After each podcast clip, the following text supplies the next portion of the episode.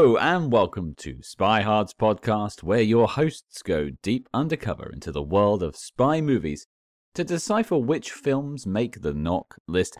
But remember, this information is strictly for your ears only. I'm Agent Scott. And I'm Cam the Provocateur, tossing back a shot of Turkish banana brandy. Now, I think before we dive into the action this week, Cam, before we get our fill of those fingers, we need to address something. That's so weird. I love it. That's that's your head. That's your head, my friend. I didn't put that in there. Um, I have a stinking head cold, and I sound very, very bunged up. I I might sound really good to some of the listeners, and, and if that's the case, I hope you're all enjoying my smooth, bassy tones. But uh, otherwise, just letting you know, I have a rather heavy head cold. Uh, so much so that you might call me Ian Flemmy.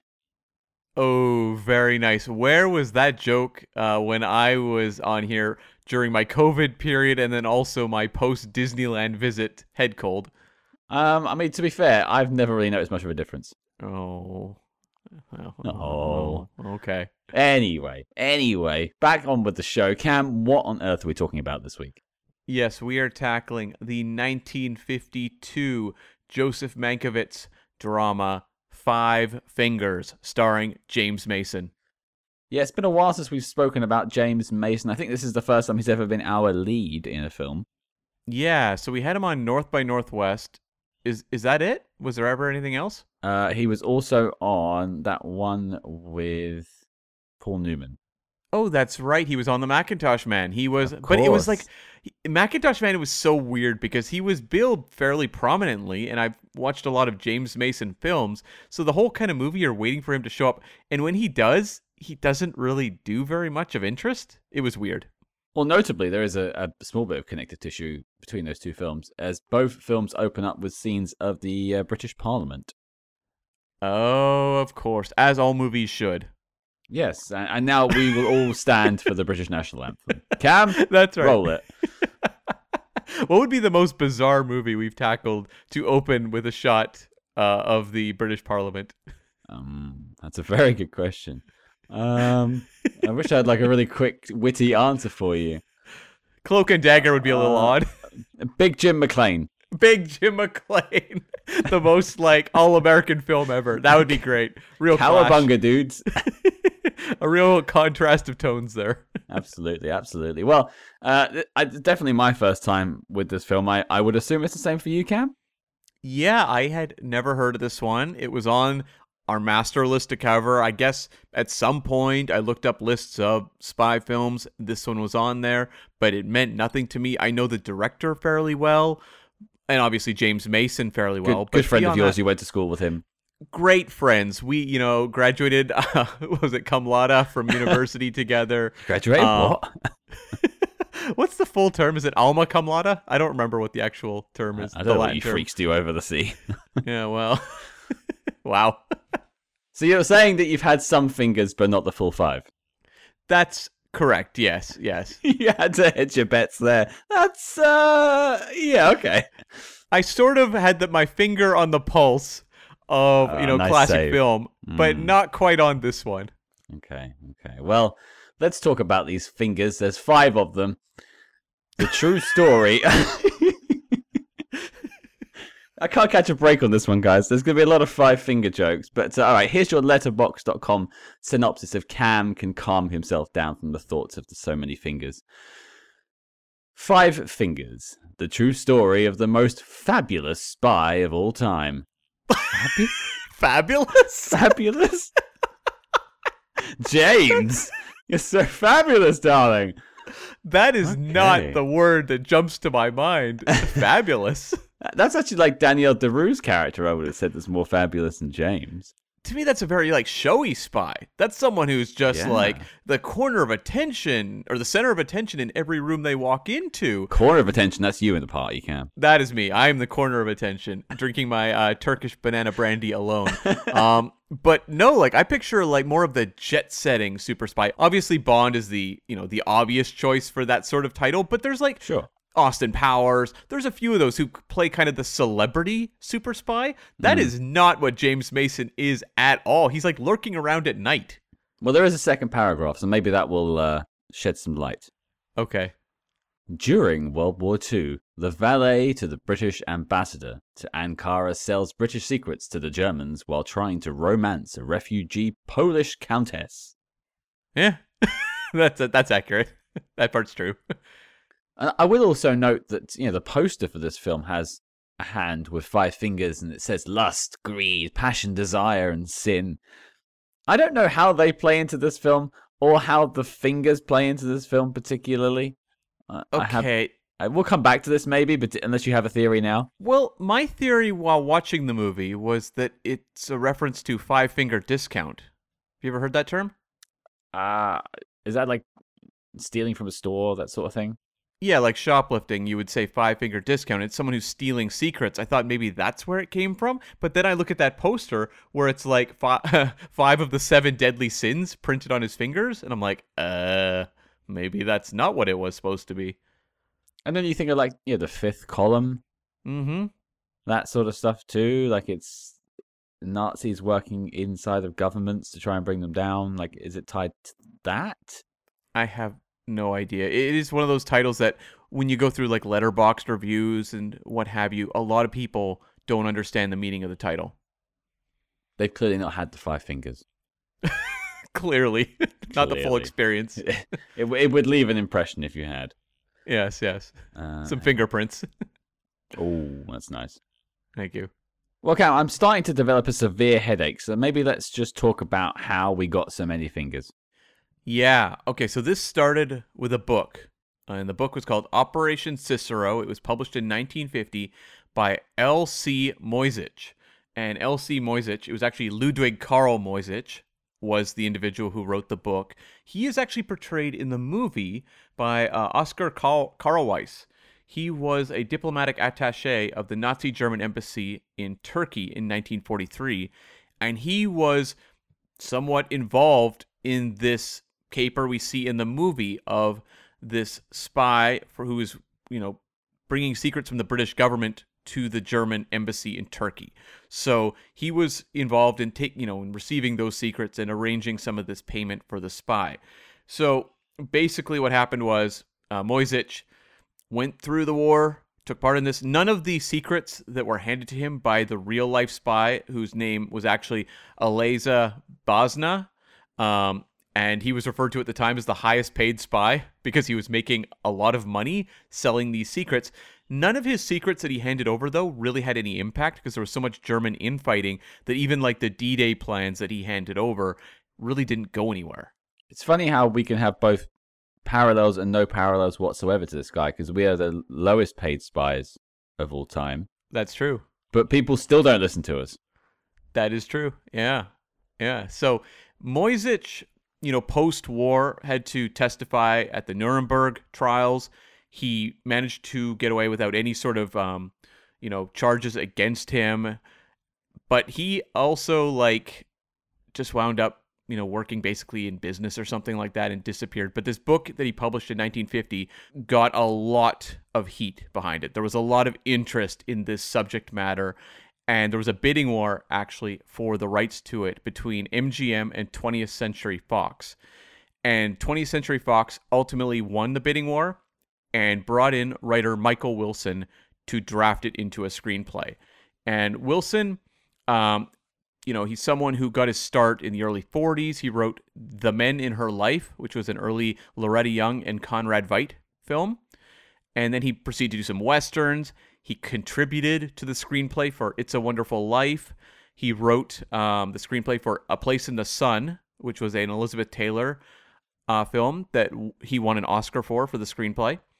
And then he moved right into this film. So what's really interesting about uh, Michael Wilson is that around the time of this movie, he was, you know, being interviewed and interrogated over, you know, potential ties to the Communist Party by the House of Un-American Activities Committee, and he was ultimately blacklisted. So his name did not appear on many movies after this film, even though he contributed to uh, Bridge on the River uh, Kwai as well as Lawrence of Arabia, and he did win an Oscar for River Kwai, but because he wasn't credited on the finished film, he was not there. He did not accept the Oscar, and it wasn't until 1995 that he was finally had his you know credit reinstated. And just for people listening at home, and, and for me, I'm severely dosed up, so I don't remember. Uh, what is the blacklisting and, and why did it happen? Well, Scott, uh, as you know, we talked about when we tackled Big Jim McLain, a movie from the exact same year as this film, 1952. We've only tackled 1952 spy films. We did uh, this one, uh, Big Jim McLain, and also Springfield Rifle, all from the same year. What a year! What What a year. year! What a weird year, right? I, I, hmm. you got your five fingers on the Springfield rifle surfing with Big Jim McLain. That's right. That's right. So yes, um, around this time period in America, there was a lot of fear about communist activity in the U.S. You had the foundation of the House of Un-American Activities Committee, and it was overseen by Joseph McCarthy. And in Hollywood, you had a lot of people naming names of people they thought were affiliated with the communists. And so I don't know what the story was with Michael Wilson. Probably he went to a meeting at some point, maybe in his younger years, and this popped up during the 50s and he was blacklisted for that reason. And is that his career basically done at that point? Like, is there any recovery from there? Wilson is like a lot of other writers at this time period where even if they're blacklisted, they're still working on movies, just not with a credit. Mhm. For example, Dalton Trumbo uh, was in the same boat. Uh, he was a writer, probably best known for Roman Holiday, but just like a, a guy who cranked out Hollywood movie after movie after movie. And he also had his name named and got in a lot of trouble with the House of Un American Activities. But even, you know, like Michael Wilson, he was writing movies consistently well after he was blacklisted, just without his name on the finished product. Wilson still had some, like, pretty big projects he worked on going forward. I mean, he contributed to the original Planet of the Apes. He also worked on Che, which was a biopic of Che Guevara starring Omar Sharif. So even if he wasn't viewed as a particularly popular member of the community, he still was working. I think when we're sort of towards the end of our work, you know, looking at spy films, which is many years off, people do not worry. We we have to look back on sort of the 50s and try and figure out what happened because th- there are not a lot of entries in the 1950s on our master list. It's like people didn't want to see spy films around this time. Yeah, definitely not what was popular. Uh, sci-fi was very popular in the 50s, so that was probably more at the forefront. Um, and obviously, the spy stuff would really explode in the 60s once you know Bond kicked off. Um, it is notable though that Michael Wilson did co-write a spy film in 1958 called The Two-Headed Spy that we will tackle at some point in the future, and it was directed by Andre de Toth, who directed Springfield Rifle. Oh boy. What a, what a Mhm. crossover. hmm So when Michael Wilson was brought on to write this film, they also hired a director in Henry Hathaway. Hathaway had done some films like um, 13 Rue Madeleine with James Cagney, Kiss of Death, the original version. It was remade in the 90s, but he did the original, as well as The House on 92nd Street. No. the film that haunts our dreams. and um, he uh, would later go on and do things like the John Wayne classics True Grit and Sons of Katie Elder. So he has a very like respected filmography. But yeah, that was the case I at the point. he tried to get out of the shadow of 92nd Street, but he never could quite shake it. He tried. Yeah. And um, so the head of Fox, Darryl Zanuck, urged them to make it somewhat of a semi documentary. I guess a little bit like The House on 92nd Street. That was kind of the trend at the time. Sure. and they added the love interest to the story because that was not a real element of the story uh, as well as they looked at the title and it was called operation cicero and that made them a little nervous so they ended up changing it because they were really worried that people would think it was about the race riots in cicero illinois that had happened um, around that time period and so that's when the Five Fingers title was added instead. Like it would have made more sense if he had less fingers.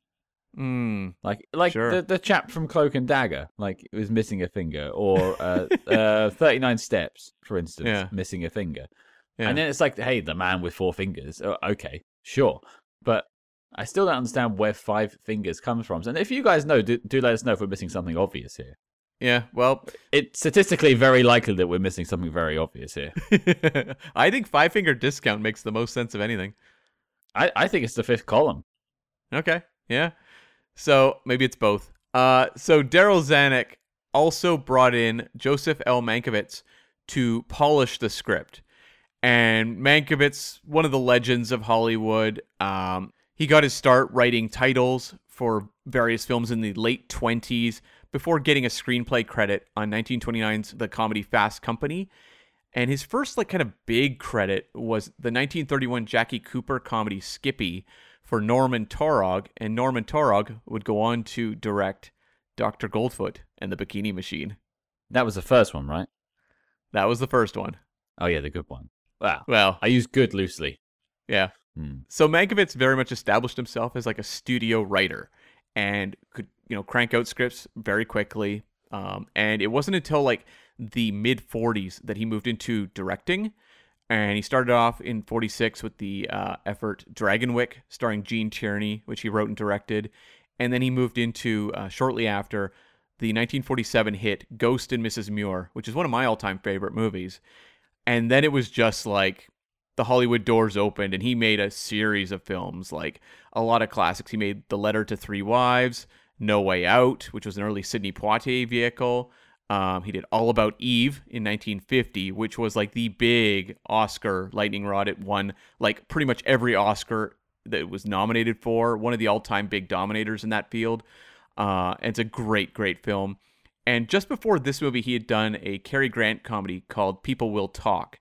But Mankiewicz is just one of those kind of legends of Hollywood, someone who was a nine time Oscar nominee. He won four two for writing and directing, A Letter to Three Wives, and then two for All About Eve.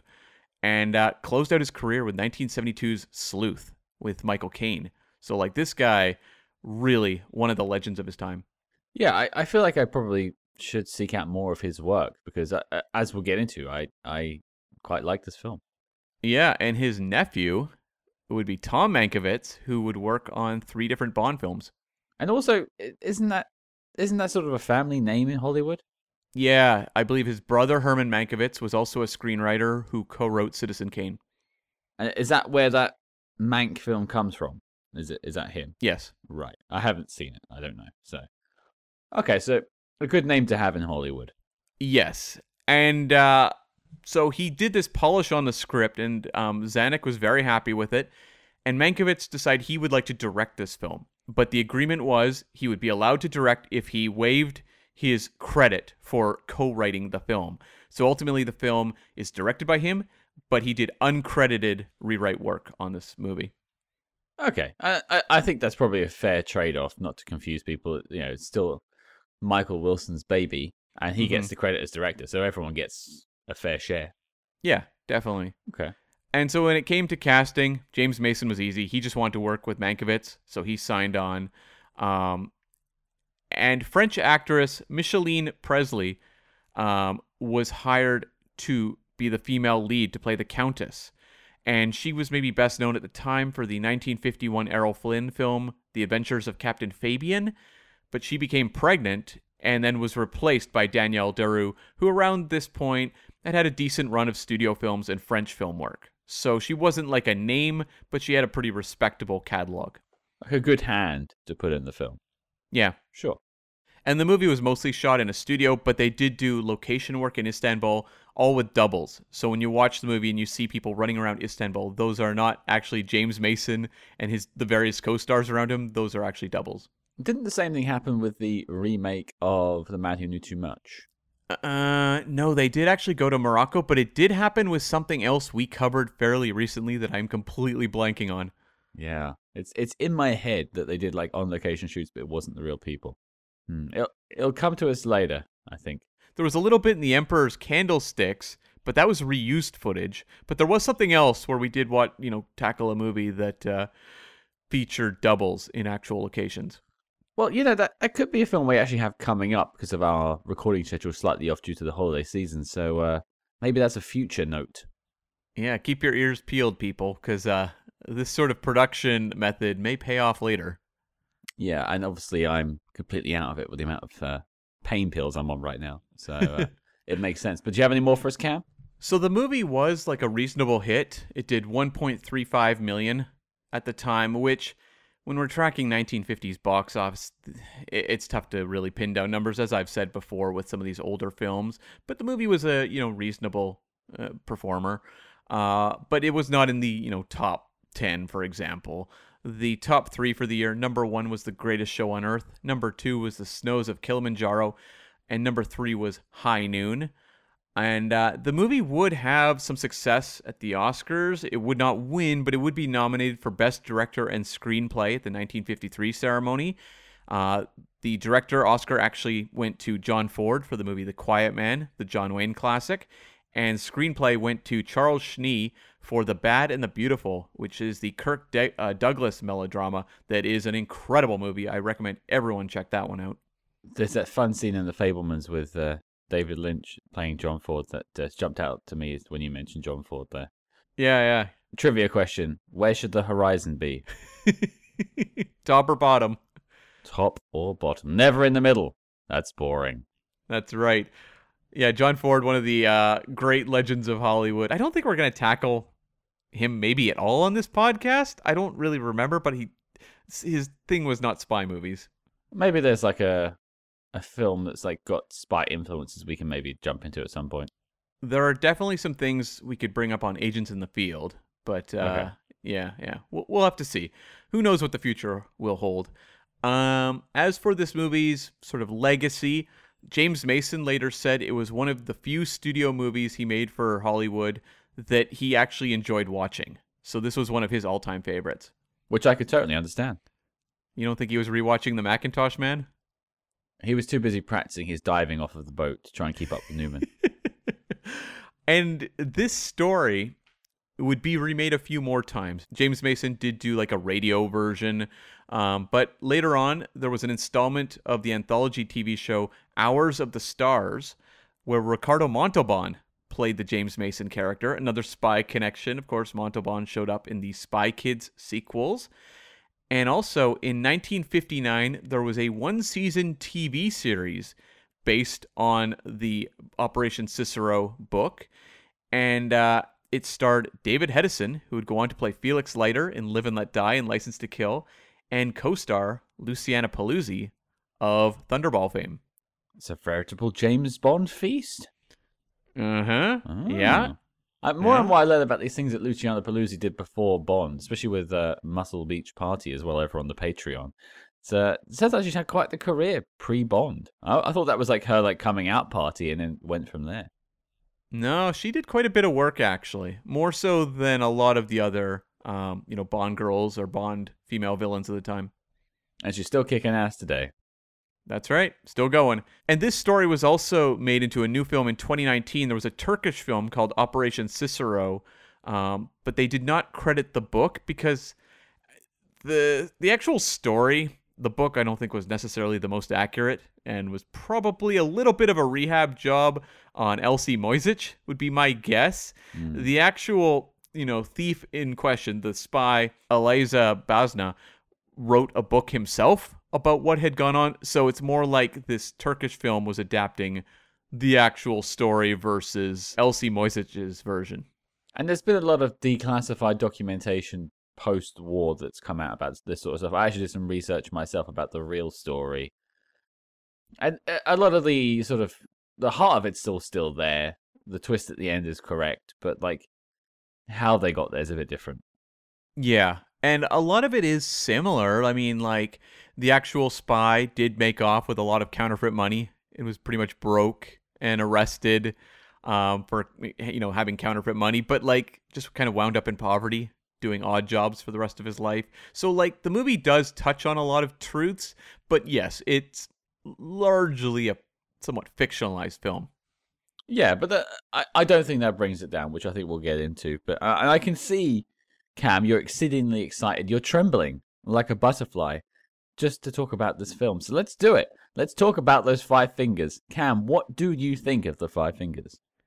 I thought this movie was terrific. Yeah. I really enjoyed this movie a lot. And this is, I think, the first time in a while where I was like genuinely surprised. Because Yeah. when I look at our master list, when there's movies that like I haven't heard of, I tend to assume, okay, it's probably just because it's maybe a little of the middle of the road, for example. Not necessarily bad, but just one that's kind of been forgotten to the sands of time. And this one, just for whatever reason, I guess when people talk about Mankiewicz, they don't necessarily have this one, you know, the tip of their tongue. But this movie I just found so riveting, and it's the kind of like slow burn, more serious spy story that I can really get involved in. Um, the actual caper element, I like how it's very like kind of stripped down stuff. It's taking photos of, you know, documents, passing them off for money. The way they build it around the James Mason character, I thought was so involving. Getting kind of the the uh, shoe leather, if you will, about how he pulls off his various spycraft tactics, I found very involving. And one of the most genius elements of the movie, I think, was the addition of this Countessa character, mm-hmm. who I think like we talk about in other films where when you have kind of a uh, made up character um, who's introduced into kind of these real life stories, often they make them kind of generic because they yep. don't want to step all over the actual true story. So this character is kind of vague. Like when we talked about American Made, we had the, you know, the wife of Tom Cruise character played by Sarah Wright there, who was kind of an amalgam of like a few people, mm-hmm. and it felt like it. She had no real identifiable personality. Or the love interest in Operation Finale as well. Yeah, that's another one. Yeah. Whereas like here, I thought like the Countessa element and the dueling dynamic she had with James Mason's character Ulysses Diello, I found just riveting to watch and I was like making all these notes about their dynamic and how interesting it was from scene to scene. I thought this movie was very rich and I really enjoyed it a lot.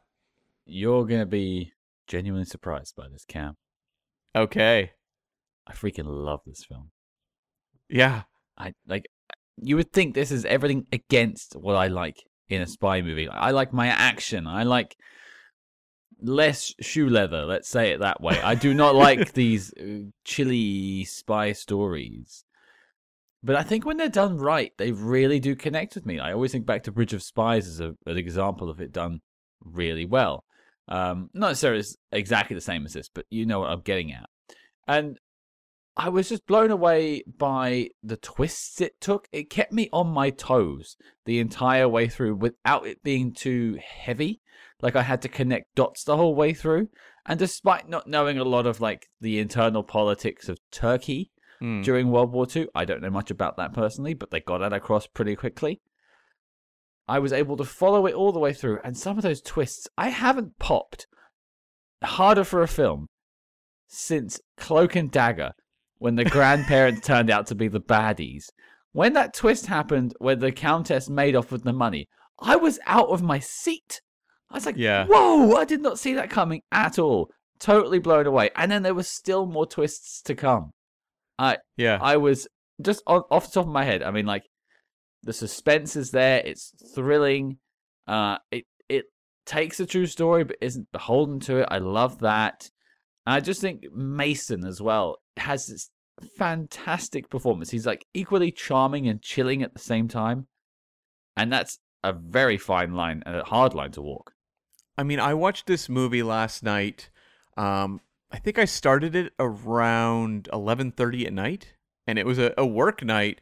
So uh, I'd work that day, and so like I'd come home, done a bunch of editing, and then I was watching it late at night.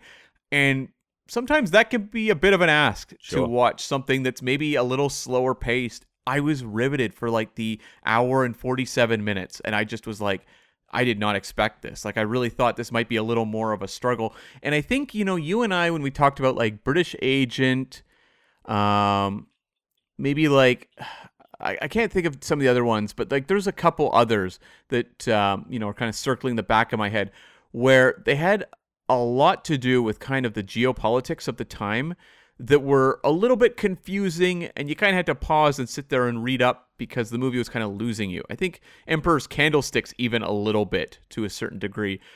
This one, I think it did a fantastic job in as you said, like you don't know all you know about what was going on with Turkey at the time, but just the filmmaking and storytelling is so clean that I never felt lost. It just kind of shows you what a great storyteller can do versus some of those other movies we tackled, which had their strengths, but were a little more of kind of your journeyman storytellers. Well, there's definitely a sense of like economical storytelling. There's a lot of exposition but it's delivered in ways that feel organic.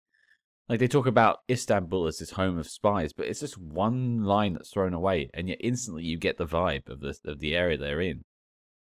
And I love all of that. And I will, uh, I just jump back on on something you said earlier as well, which really rung true.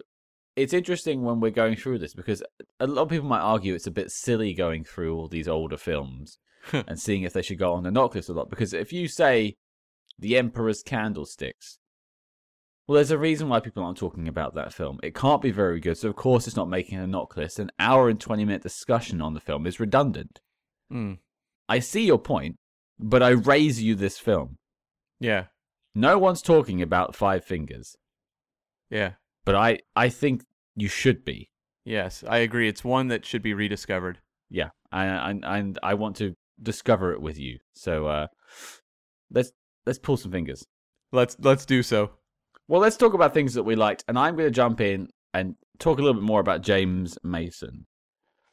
I haven't seen much of his career. I haven't seen much of his performances, like apart from a bad guy in two different films. And I guess he's a bad guy again in this. There's no really any good guys in this film, which is another thing I want to get to. Did you ever see Twenty Thousand Leagues Under the Sea? No, I only made it down to ten. Good one. Thank you, thank you. Um, I it's it's just a masterclass in that sort of upper crust British acting. Hmm. Uh, and he's also playing this man who is pretending to be something he isn't. He is uh, from a poor family, spare him his life, but he's trying to live this rich man's, you know, idyllic dream of that man on the balcony of Rio de Janeiro, and he will sell his country out to do so, to stick it to the man. And that is ultimately his folly, and it's such a fascinating story. And there's all these like weird contrivances inside of it, how like how the Nazis didn't use any of the information. But of course they didn't. None of it should have been trusted. It all makes perfect sense. It's so ludicrous that of course it had to be true. Yeah. And I just think bring us back to James. I I'm just blown away by his performance of being able to juggle this like doting butler, but this like megalomaniacal scheming man in the background and at, at, at the same time. Wonderful stuff. I love that moment where he's telling the countess about, you know, being on that steamer working when he's young and seeing, as you said in Rio, the guy in the white suit up on the cliff and how he's been like chasing that his whole life.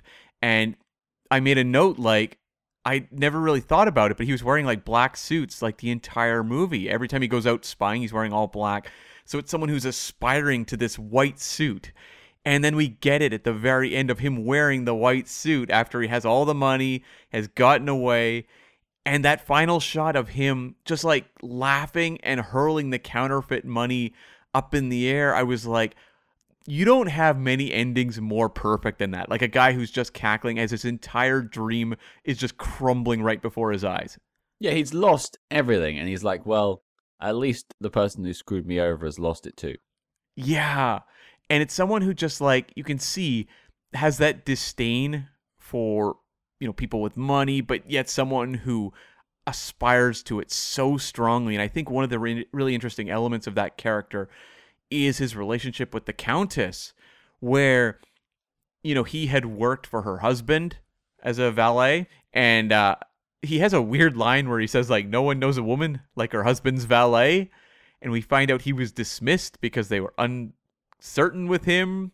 He was a little shady and it's like, yep, he just screams that quality, but his entire relationship with the countess is really interesting because we've tackled all sorts of films where it's these kind of like stop the movie as the sweeping love affair takes over. I think of like Confidential Agent, which is all about negotiating for coal, but like hits that needle drop of like the sweeping score whenever, you know, the love interest is on screen. This movie, I like the fact that with their dynamic, I was constantly sitting forward to my seat examining how it worked because initially it's very much like a power play from him towards her. And the fact that like she then slaps him it's this whole like no you're the servant. And the whole back and forth of like you get me a drink you get me a drink. And it's like back and forth ordering to each other. And one of the great moments is you get the big kiss which again different movie that kiss is just like a big sweeping moment. And the fact it all plays out on her face, where you can tell that she's like very much viewing this as an opportunity, not as a romance. Well, it's that moment where she asks for a brandy and then says, "I only have it in one glass, please," and he has to pour because he's poured two. It has to pour his into hers and then put his back. Like it's such a there's such a dynamic. It's such a like a tennis game between the two of them, back and forth, trying to come out on top. And and yet I did not see that twist where she abandons him and throws him to the wolves coming. Yeah, and it's interesting because he kind of throws her to the wolves earlier on, telling his own bosses like, "Oh, you know, she's a gossip. Who knows? She may have said some things." It's like he's not fully throwing her under the bus, but he kind of is, saying like, "She's probably your leak. Don't worry about it." And then to find out that she is the really cunning one, Mm. that is what makes it just so great. Like the fact that she bilks him out of everything and takes off. And you can just see how that plays off on his face and how he makes that one desperate, basically money grab to try to get something and escape. Well, he has that disdain for people of position and power, and this is Mhm. his like, as I mentioned, like he's like "f you" to those people. But he ultimately wants to be a part of it, and he is what he will be forever jealous of what she had. She didn't really have it at the end, but um, yeah, I I love the dynamic between the two of them. I love James's performance. I think Danielle was fine in the role. I don't think she stood out with anything particularly. It didn't feel like the big kind of star turn you would get from a lot of these types of movies, but I thought like Danielle Darrieux uh, pulled it off. Like she was very memorable to me just in her scenes with Mason.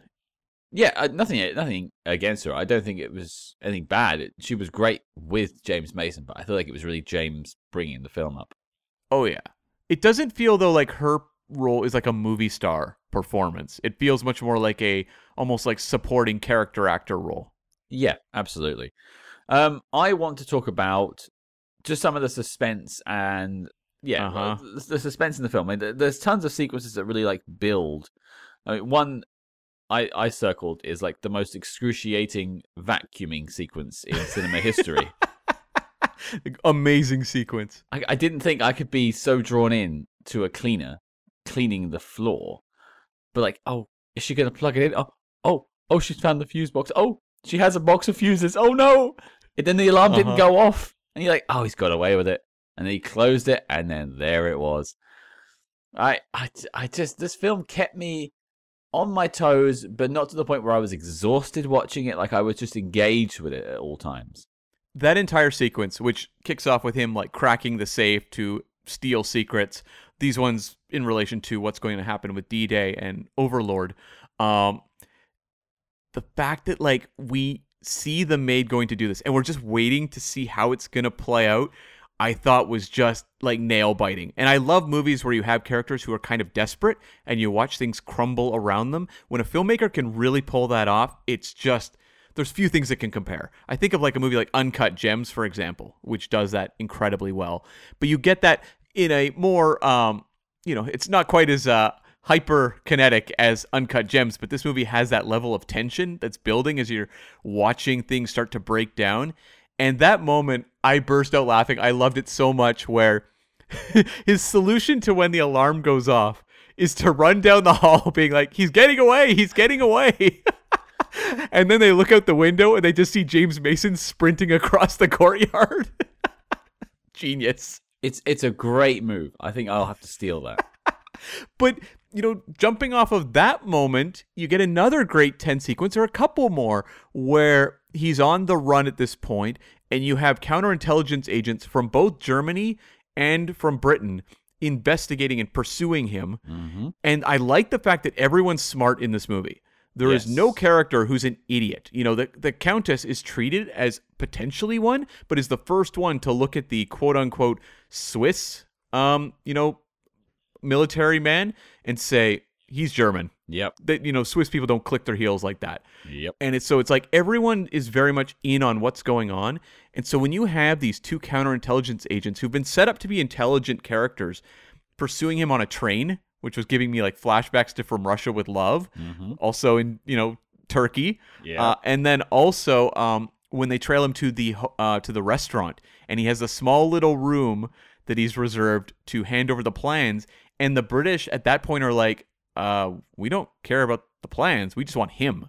We want to like nab him and bring him back alive so that we can determine exactly what's, you know, been the outcome of everything he's passed off. So much suspense there. And I thought like Michael Rennie, um, probably some odd casting because he doesn't sound very British as a British counterintelligence agent, but I thought he had a very good kind of like square jawed investigator kind of persona. And I thought it was really interesting to see that whole final sequence play out through him as he's, you know, preparing to essentially capture um. See, I just assumed he was like an American working for the British government because he was even using an American accent. Right? Like I wasn't sure what was going on there because this is the era of like the transatlantic accent. Sure. And sure. Uh, yeah, so I wasn't 100% sure. But that that's fine. I mean, like I loved that whole sort of chase through Istanbul. Uh, I mean, Mhm. and also I will point out that James Mason boarded the Istanbul Express, which we haven't seen since Condorman. Oh yeah, hell make, yeah. make mine a triple, baby. Instead of that um, Turkish banana brandy, should they have been drinking those uh, shots from Condorman? Yeah, the Istanbul Express. Uh, uh, I would love to have. That's what they were called. I would love to have seen it. Uh, a weird connective tissue between a Disney film in the 80s uh, to a James Mason film in the 1950s. And speaking of From Russia with Love, one of the great things that people always talk about with that film is seeing the relationship of the spies in in Istanbul. Mm-hmm. And like they're chasing each other, it's like part of a game, and they're all just kind of playing it. And they're all doing the same thing in this, and they're all smart, like you say. They're trying to work it out, and they and, and James Mason's trying to play them off each other.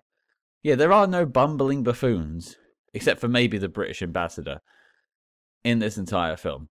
You could maybe say just the German side because you're handing off, you know, these all these plans and these secrets to the Nazis who aren't doing anything with them, and he knows that that's going to be the case because he's asking for British pounds, uh, you know, in payment. But like you can completely understand why they wouldn't. Yes. that's the thing. Like, and and this is and this is where, like the the stranger than life thing comes in. That this is so bizarre that it has to be true, and it was. They were given intel on Operation Overlord, and they didn't use it because they were worried about its source. And that's, I mean, that's pretty smart use of intel in the sense of you shouldn't trust stuff without verification.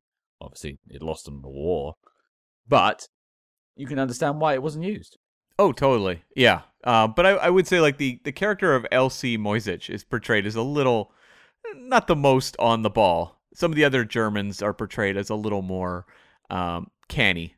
So even him, I would give some so some like a little bit of leeway because he isn't a spy master. He's just an attaché. Like he, True. His job is to get the tea for the the German ambassador. He's not uh, a guy who's dealing with this, and that's why they send in Herbert Berghof's uh, Colonel von Richter in later on uh, to try and deal with Cicero. Did you think that like the James Mason character was intelligent or just very clever? Or maybe I'm not quite intelligent enough to discern the difference between the two, Cam, but clearly you are. So could you define the difference between the two words? Well, he almost just seemed like a very good kind of like schemer. But I don't know that like he was like a great mind. He just seemed like someone who was incredibly good at playing angles. Cunning. Yeah, like very cunning. Whereas I would say like maybe especially when you're dealing with like the counterintelligence agents, they seem to me like much more analytical. Like it seems like a lot of what he's doing when you see him stealing the secrets. He's like, you know, fully lit office, just opening up the safe and taking photos, you know, under a lamp. Like it's not someone who is like ultra um I don't know, like there's not a really great you know, kind of set of spycraft skills going on here. No, he he's doing it very overtly as opposed to covertly. Um, Yeah. and that sort of brazen attitude was was definitely going to get him in trouble. I I think that's probably where his lack of intelligence comes in because he thinks he's above it all. He thinks he's above all of the rich people, Mm-hmm. and he thinks he can completely control the the spy agencies of both Nazi Germany and Britain, which is uh, to his folly in the end. Because much as he gets quite far, he is ultimately foiled. Yeah, and he also seems completely above the war. Because this is all happening in like 1944, and this is not a guy who seems particularly concerned with anything that's going on. I mean, as he points out, by this point, I think Germany were already on the back foot. Mm-hmm. Like I think to most people, they had already begun to lose the war. So to him, it was like no big deal Yeah. selling out his country. But I think, and as it's also alluded to, he's not a British person. I believe he was Albanian, and then he was sort of adopted by a British family, and it kind of went from there. So he has no loyalty to England, particularly. No, and he has a real like outsider mentality. It's someone who doesn't feel like they belong and is somewhat striking back because of that. Yeah, he he feels like the world owes him something, and he's trying to take it back. But that's not necessarily the case. Do you think he had any feelings for the Countess? Or do you think it was entirely about achieving a station in life where, you know, he would have power over her? I, I think it was all to do with power. I think it was all to do Mhm. with exerting, like finding someone in his previous life that he could control. And she's the perfect example of that. Yeah. Because there's a very like transactional nature to when he's like quote unquote kind of wooing her, where he's like, okay, you're going to do this, this, and this. You're going to get passports. It's like, this is not someone who has like romantic yearnings for this woman. It's entirely about, I used to work for her husband, and now I want to kind of have her as my servant. Yeah, it, I, I think his end goal is to have her in Rio working for him or to ditch her before then completely and sell her to the, the Germans. Um, I wanted to- just a couple of other likes before we move on to dislikes.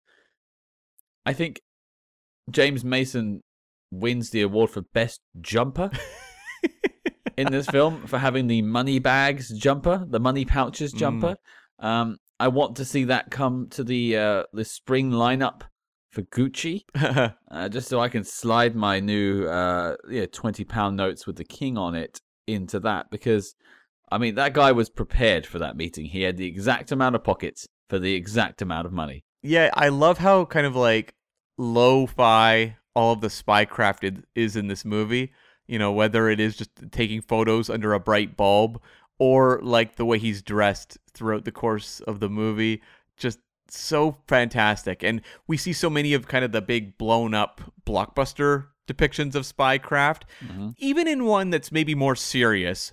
There's a lot of money clearly put into making people look kind of impeccable in a way, almost like a you know Tinker Tailor Soldier Spy is a beautiful looking movie, and I, I like that this movie, like James Mason looks pretty like modest a lot of the time. You know when he's approaching, you know the Nazi at night, he's just kind of wearing like a black hat and like a trench coat.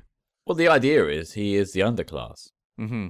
He even says the only reason he was allowed out at one point is because he was entertaining some sort of like maid, Yeah. and he would only be allowed to entertain maids at his class level. So he's lose he's using his lower status to fly under the radar and manipulate the system, and that's what obviously allowed him access to all these top secret documents. And I like that the Countess is dressed to the nines, but seems out of place as well. Where it's this person who's lost all of their money. Goring has taken all of you know the money she had in Warsaw, and so it's someone who's like trying to live this kind of like life of a rich debutante in a world where that doesn't really exist anymore. And of course, you're still trying to do that now as well. I am. I am wearing a monocle, just like that um, German uh, intelligence agent. I wish you put some more clothes on though. uh, one of the things that I really loved about this movie was Bernard Herrmann's score. And Bernard Herrmann, of course, would do most famously the score for Psycho, but he would also do, you know, Vertigo and a number of other Hitchcock classics. And the kind of the low tension of this movie, I think, is really enhanced by the score. And I think the score does a lot of heavy lifting to sometimes making these scenes feel really like ominous and kind of that sense of impending danger. The score jumped out to me as well, and I found it interesting that TCM featured this film on a Bernard Herrmann night as like a shining example of one of his scores. So clearly, it's highly regarded for sort of Bernard Herrmann fans. Yeah, I'm kind of uh, bummed it didn't get a Oscar nomination for best score that year, just because it may not have won, but I think it's some really fantastic work. And sometimes when you uh, watch these older films of the 40s, 50s, like the scores don't jump out as much, but I thought this one was pretty incredible. We interrupt this program to bring you a special report. Calling all agents. Independent podcasting, much like the spy game, requires considerable resources. Whether it's research, equipment, hosting, or of course constructing a top secret volcano lair, we're putting out the call for your support. That's right. As you may know, we've activated the Spy Hearts Patreon, home of our ever growing lineup of Agents in the Field episodes where we decode non spy films from your favorite spy actors and full film commentaries with more intel than a Basil exposition briefing. Cam, what have we got in our crosshairs this month? We're wrapping up a month and wrapping up a franchise because we are going to take a look at the final Dirty Harry movie, The Dead Pool. This one's going to be crazier than a runaway remote control car. And if that sounds delicious, then become a true spy hard today and join the circus at patreon.com slash spyhard. But before this message self-destructs, Cam, resume the spy jinx. Well, we're uh, showering this film in praise, but we should really give it the finger, Cam. So let's uh, talk about dislikes. There aren't many, Yeah. but I do think it's perhaps slightly too long. Okay. Okay. Um, I was okay with the length. Um, did you find it like? Of the five fingers. did you find like the it felt too long in the first half or the back half? First half. I think the back half is actually far peppier in its step. Like all the stuff running through Istanbul, the train, Mm. where, where the pressure is really on for James Mason. But when you get to that sort of shoe leather, as you mentioned it earlier, like that, it's all interesting stuff. But like, I, maybe there could have been ten minutes taken out or five minutes somewhere. I felt like I was, I was, my interest maybe swaned a little bit on the second viewing in the first half. I feel like the energy of the movie picks up once you get you start to see because James Mason is such a like controlled, cool performer Yeah. that when he starts to show cracks, that's when like the tension and the pressure really starts to kick in, and the movie holds you that much more. Whereas in the first half, you don't have that because he is so in control, Mhm. and so it does make it feel a little bit perhaps slower. But it does feel like a real like slow burn where the first half of the movie I didn't take as many notes as the back half. The first half I was like kind of like looking for really things to dig into and those really started to, you know, happen after maybe the first half hour or so. I mean, I, I was too busy talking about the Countess's meal at the start of the film in my notes. Oh, what was it? Remind me. Well, it was a salad, but apparently the uh, ambassador liked to count, uh, like to sort of comment on how much she eats. Right. So it's nice to know that men were being skeezy back in the 50s and 40s too, Even more so, I would think. evidently. Yeah. Uh, what about you? Something you disliked? Yeah. So there was one element of this movie where I was like, this feels like a product of the time that has aged poorly. I don't hold it too much against the film because it's not too overbearing, but the kind of the docudrama stuff where we open with this movie with the British courts ruling that this movie is true. And it's like that kind of stuff feels like the sort of thing that characters on The Simpsons in a school would laugh at. It's uh, pretty goofy. And then, like, there's a few instances of narration where they're like introducing the counterintelligence agents, and it's like, you know, 1115, this location, you know, two agents have been dispatched to blah, blah, blah. And it's like, I get what you're doing. This was a trend at the time. We talked about the house on 92nd Street. Boy, did we. that we. sort of approach, boy, did we. That sort of approach to dramatic storytelling was kind of in vogue. But here, it didn't feel like it was needed. They obviously wanted the audience to really believe this was a true story, but hmm I don't know that I needed a British court to inform me that that's the case at the start of the movie. Well, I need that for all things. Mm. Um, there has to be a decree of the court for me to get up in the morning, let alone do anything else. Uh, my uh, alarm clock is, of course, the national anthem. But no, I that was one of my dislikes. I think the sort of it, it's kind of like thrown in there to sort of make it feel like it's globe trotting. Like there's shots of they're in Germany in air quotes, but really it's just a picture of a building in Germany, and then there's people talking in a set. Yeah. Which I think leads me on to my other dislike I wanted to highlight, and that is I feel I mean one of the things this film claims is that it, it shoots a lot of stuff on you know, in real locations that this film was based upon, like Istanbul. They went to Istanbul. And you're right, they did. And they obviously did sort of second unit stuff there with doubles. But it feels very set based. Mm. The entire film feels very much like it's on a set. It could be staged, more or less. It could be literally a stage performance. And I think there is probably some scope in there for it to actually have a bit more of a globe trotting feel, where your characters are actually shooting on location. Like it would have been nice to see that. I don't know if it would have added much more to it, but I think there's slightly something missing there. It it feels, I think it just being a product of 1952 slightly hurts it. That kind of worked for me because it feels like the character is so confined within like these embassies that the idea of him escaping to like Rio, which people have these very romantic notions of, that feels like this kind of wide open world that he wants to escape to from this kind of like boxed in locations. I thought like the set based stuff mostly worked. It didn't phase me too much. I did like when we were having the chases through Istanbul, that really added a lot. But even like when you go to the train car, that's another enclosed location. I kind of like that this character is always kind of operating in enclosed spaces. I, I totally get it. I, I understand why you liked it. I ju- it just I feel like if it had been made today, you'd see a little bit more of like on on location shooting. And I Yeah. think it would just add a little bit to like because it is slightly globetrotting of a story. There is bits in England, bits in Germany, bits in Turkey, and I would like to sort of see more of Turkey specifically because Turkey is kind of a character in itself in the film. Uh, Istanbul and Ankara are both you know entities in this film in their own right. Now, I, I did have a question for you that sort of came up in my dislikes section. Hmm. To you, do you feel like the film had a hero? Uh, no, it has a protagonist, but there's no hero. Um, I guess if you are to say anyone could be seen as the hero, it would be Michael Rennie as the British counterintelligence agent. But even then, is he ultimately that successful? No, not really.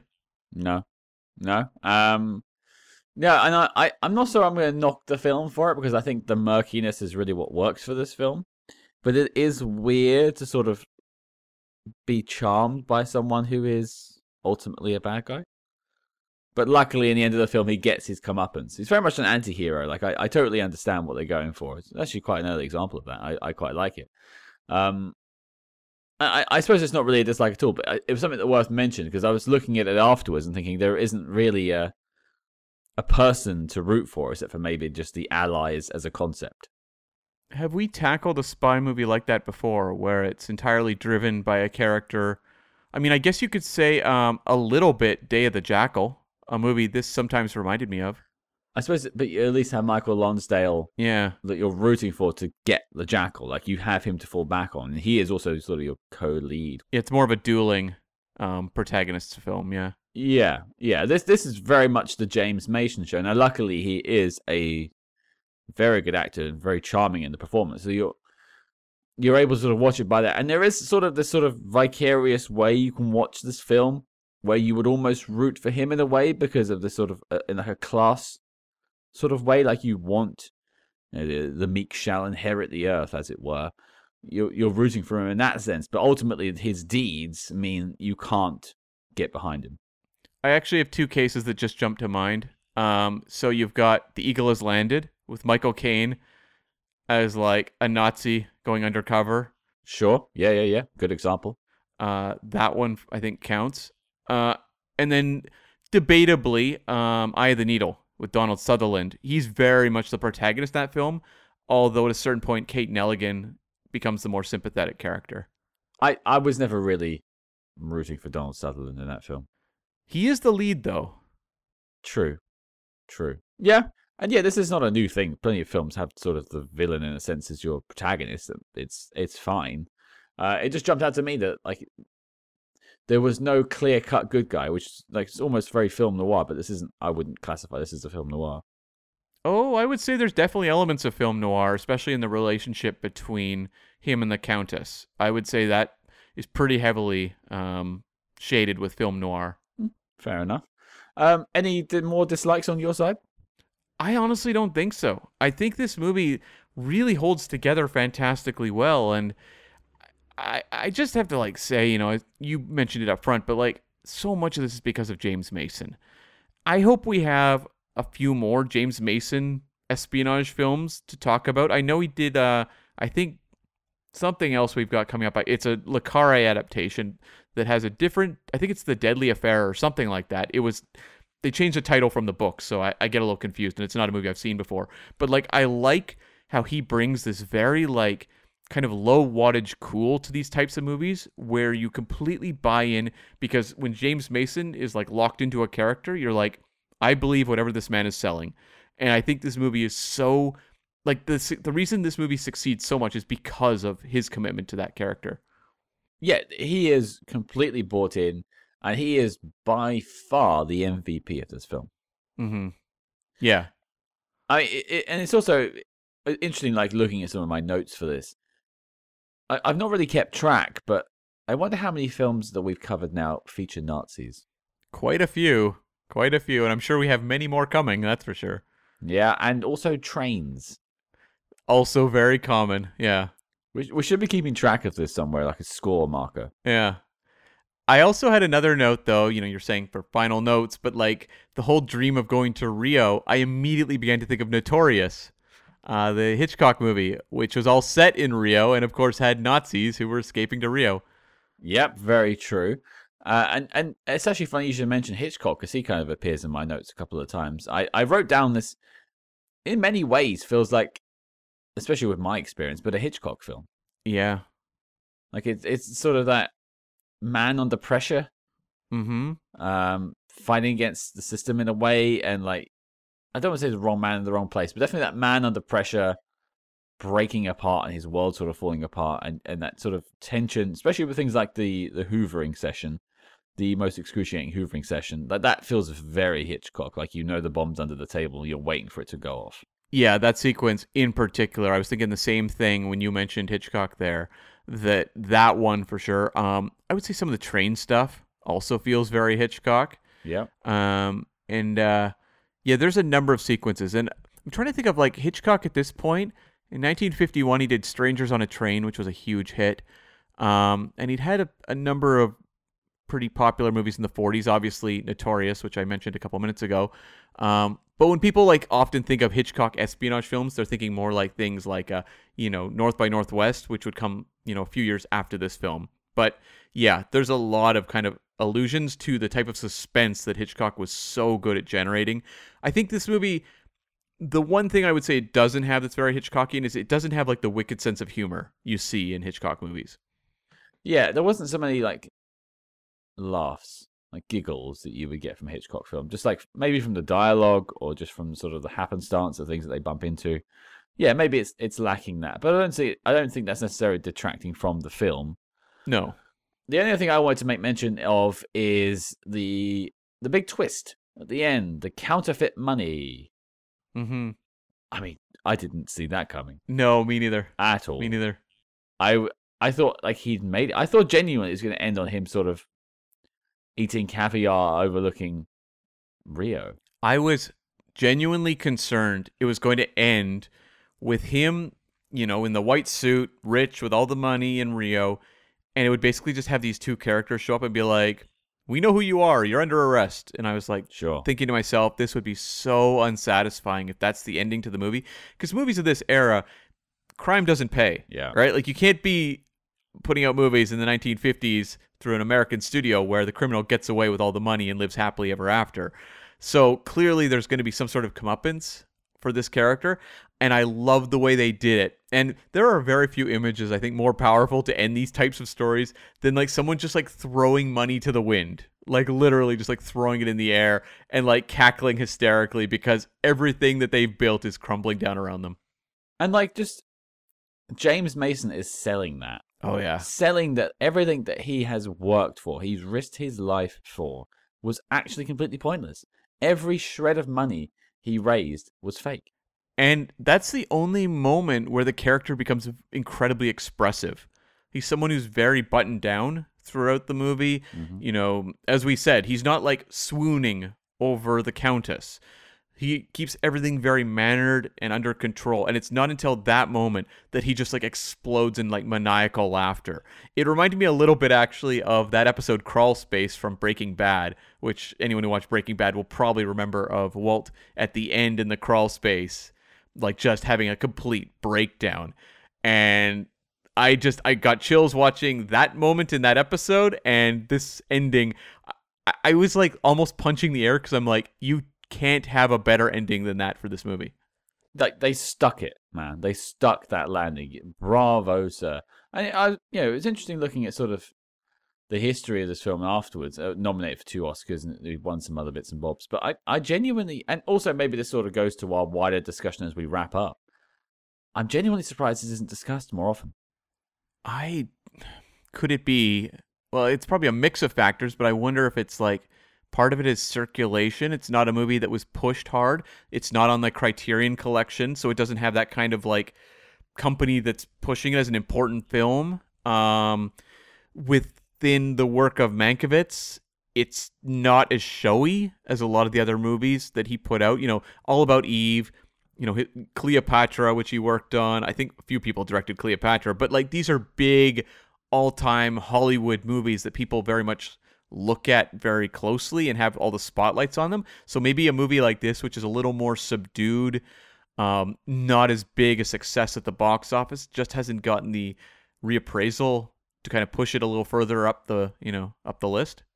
I should say, uh, firstly, it did. This film did win a Golden Globe for best screenplay. Yeah. Um, and also, it is available on YouTube in several formats. I'm going to try and put it up on our channel, but you can definitely find it on YouTube. So, it, like, it's easy to find now, but obviously, people didn't have YouTube in the 80s and 90s and early noughties, when people were really starting to do the whole like tape trading and really discovering films and home video. So yeah, I can understand why that's the case. It just feels like it's maybe a shame. If it's on YouTube, though, it means that no one cares. Yeah, that's very true.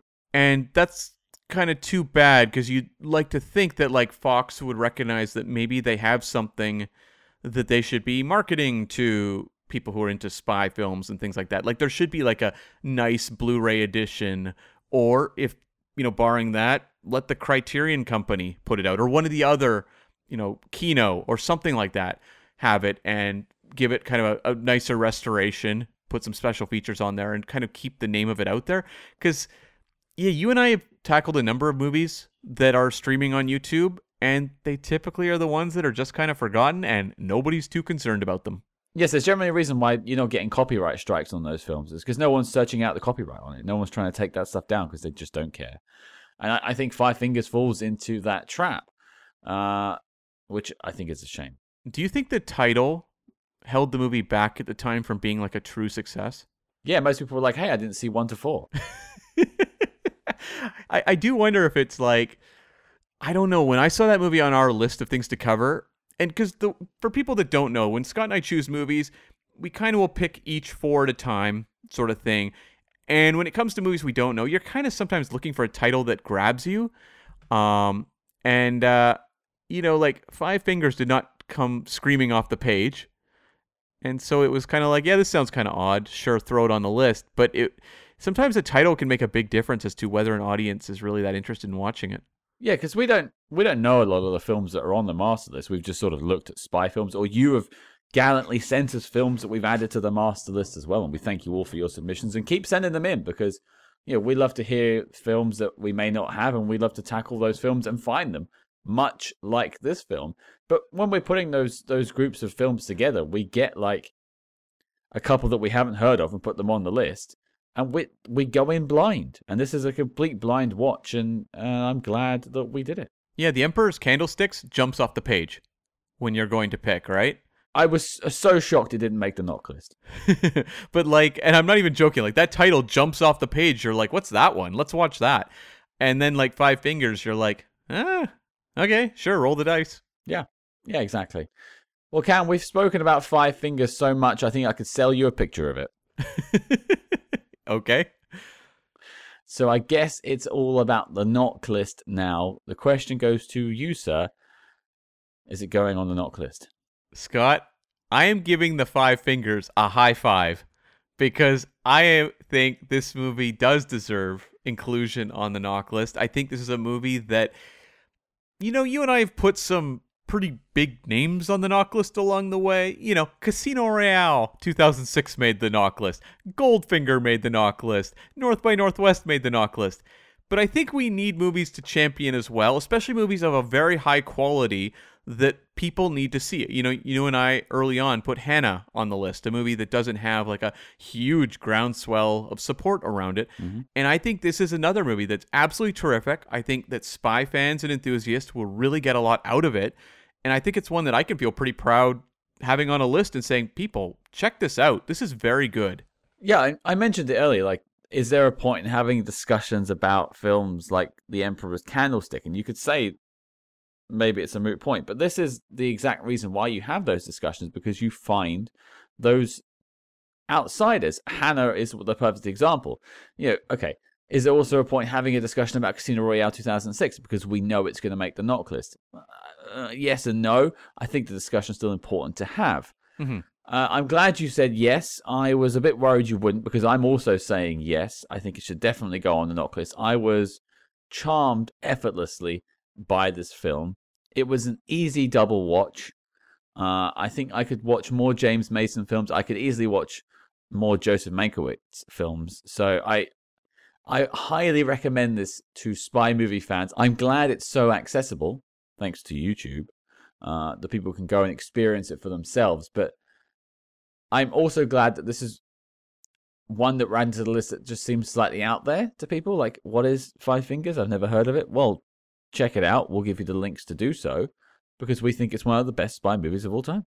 I also am very happy to include a 50s studio spy film because we've looked at Big Jim McLain, we've looked at Springfield Rifle, and they had their varying qualities that we enjoyed about both of them, more so with Springfield Rifle, but like they were not they were not top tier material and it would be kind of depressing. I know we've got a few other 50s ones, but it is as you mentioned earlier in the episode kind of a a weaker decade for spy films. I think we've got one called Carve Her Name with Pride on the list as well, um, as well as I'm sure a couple others. But like, I, I like the idea of having some more 50s representation that isn't Hitchcock movies.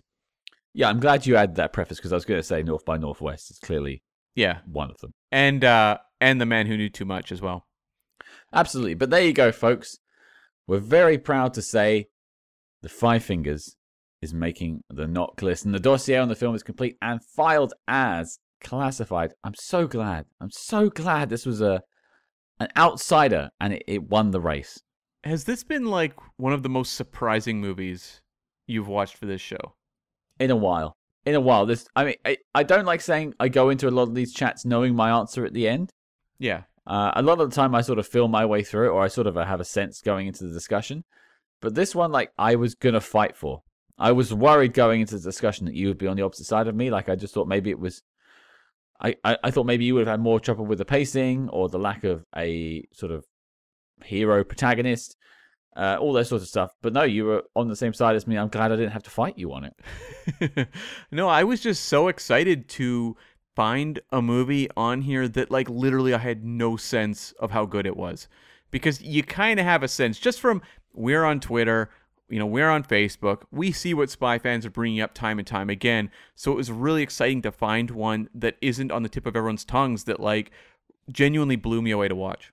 Yeah, and uh, I'm looking forward to you all checking out this episode and checking out the film if you haven't already. Uh, there'll be links in the show notes below to some of the videos on YouTube to go and watch it. But uh, yeah, what a great chat that was. Mm-hmm, definitely. There you go, folks. That was our chat about James Mason's Five Fingers. It's nice to have a knock list entry once in a while, and it's nice to add uh, a James Mason film to the list too. Yeah, that's right. I guess he's got two now with that in North by Northwest. Oh yeah, good point. Good point. Wow, we should like look at who has the most amount of entries that isn't a Bond. Yeah, I was gonna say the Bond aspect. You have to uh, remove, you know, Sean Connery, for example. For sure, for sure, for sure. Now we have two exciting announcements coming up. Firstly, this Friday, I'll say this one myself. We're actually going to be looking at the new CBS show True Lies, based on the James Cameron True Lies film with Arnold Schwarzenegger and Jamie Lee Curtis. Back in the 90s, it's their TV adaptation. We are watching the first four episodes. We're going to give you our declassified thoughts. Plus, we have a chat with one of the show's main cast, Erica Hernandez. So check that out this Friday. But next week, Cam, I think we have a big episode coming up. A real big one, Scott. We are going to look at 2012's Skyfall, the 50th anniversary Bond film, Daniel Craig's third. This one, you know, it made a minor ripple when it came out back in the day. Yeah, I, I, I, I seem to recall it being the biggest box office ever received by a Bond film. Yeah, yeah, it's very true. Yeah. Take that, Craig haters. Well, there you go, folks. Your mission, should you choose to accept it, is to join us next week as we tackle 2012 Skyfall. I can't wait. I'm a big fan of that film. If you like what you heard on this episode, you can, of course, leave us a five star review wherever you get your podcasts, and we thank you for it. And do not forget to follow us discreetly on social media at Spyhards. That's S P Y H A R D S on Facebook, Twitter, and Instagram. But until next week, Cam, I think the bombs might be falling and we might just be in the way.